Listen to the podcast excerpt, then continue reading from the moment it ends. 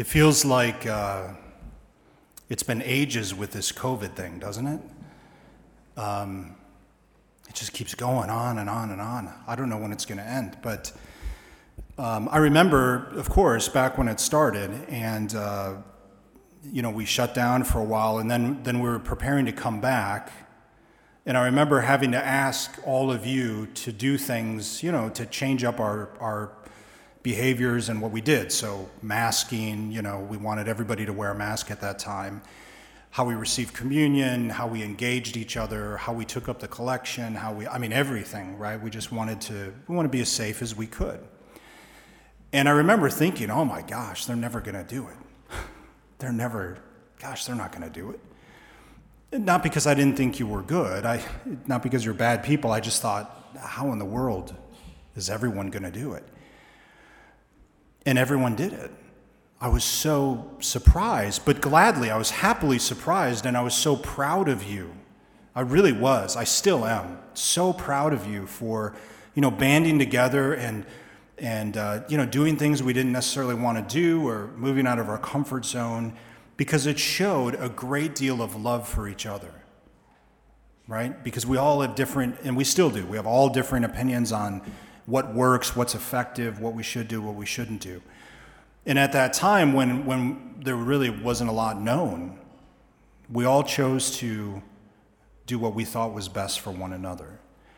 And I remember talking to, to brother priests around the valley, and I'd say, Well, how's it going for you? You know? And they'd say, Yeah, they're not listening to me at all. To which, of course, I said, Well, I wouldn't listen to you either because you're a knucklehead. But um, but no, these are good guys, but they, they had difficulty, you know, it was difficult. And um, um, it was difficult to know what to say and how to say it. Anyway, the point is that I, I was and am so grateful that you are my community. Just, I was so proud of you. And I'm still so proud of you because, as we know, unfortunately, the whole COVID thing has gotten, you know, politicized and everything else. And it, it's become just like the voting year, you know how the voting year I'll have, you would not believe confessions running up to a presidential election. I'm serious. Well, you know, because you're the ones confessing, you know. I don't talk to my wife, I don't talk to my kids, I don't talk, I don't talk to anybody, Father. Well, I'm sure they're the problem. Um, you know, but it, it's just interesting, right? I mean, how, uh, how tense it can get. And one of the things, again, I'm so grateful for is that as a community, even now when masks are not mandatory, people want to wear masks and they might have very good reasons to wear masks. You know, one of the reasons I wear a mask is because if I get it, I'm not worried about necessarily getting it, but if I get it, you don't have a priest. And I got to sit on the shelf, I got to sit on the bench for a couple of weeks. So I'd rather not do that everybody has reasons, and some of them health, and it doesn't matter. But what's great about our community is we're not throwing rocks at each other about it. We're going to respect each other. We're going to respect each other's dignity because that's who we are.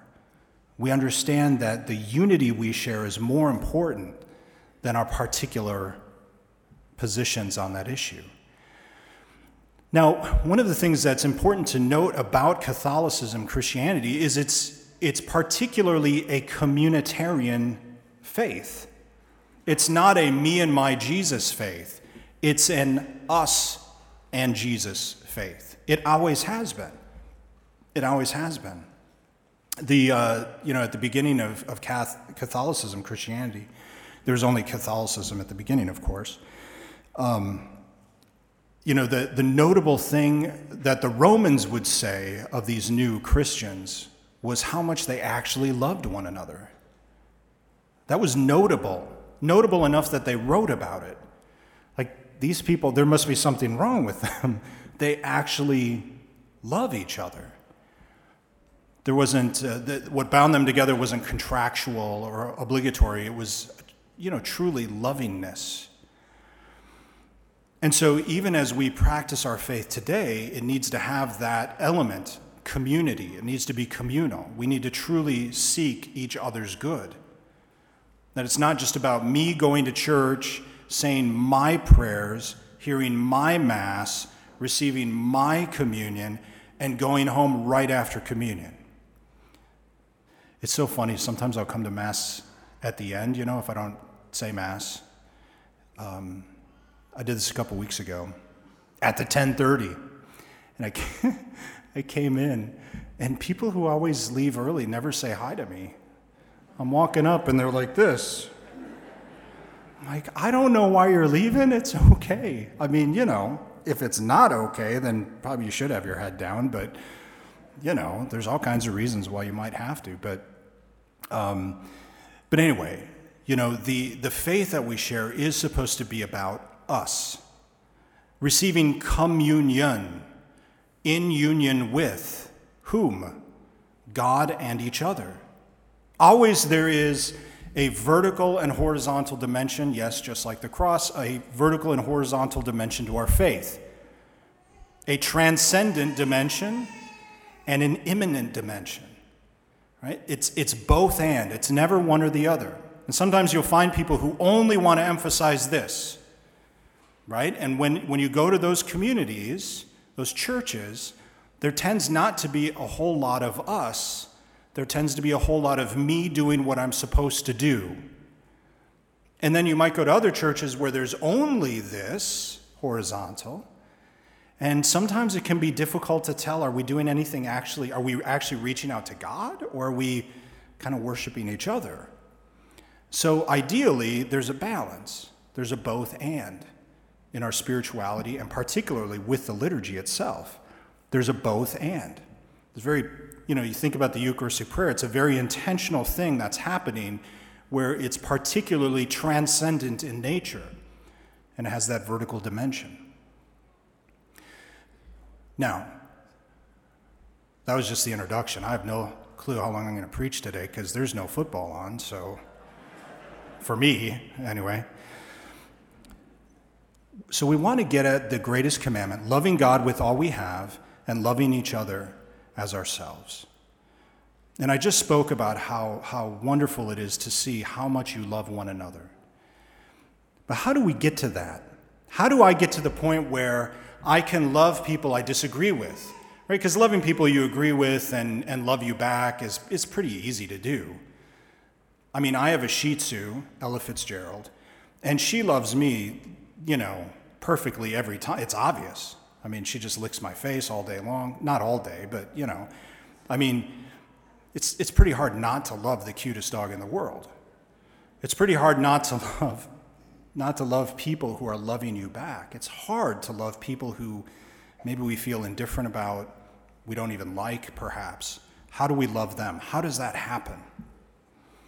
Well, it, I think it all starts first with understanding how much God loves us.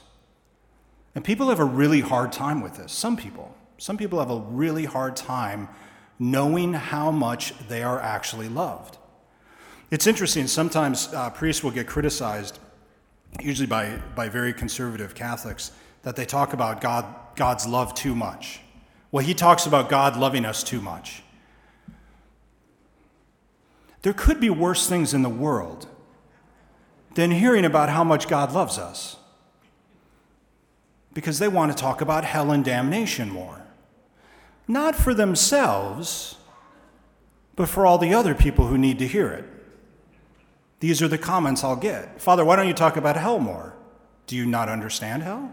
Well, no, but everybody else. Oh, okay. Everybody else needs to be damned except for you. We have a hard time, especially some people who are the most ardent Catholics, truly understanding how much God loves us and accepting that love. And there's all kinds of reasons, psychological, emotional, and otherwise, why a person might have difficulty believing that. It's not just an intellectual thing. Like, oh, okay, yeah, God loves us perfectly because God is perfect and God cannot do anything imperfect, ergo, He loves us all perfectly. That's great. Thanks, Father.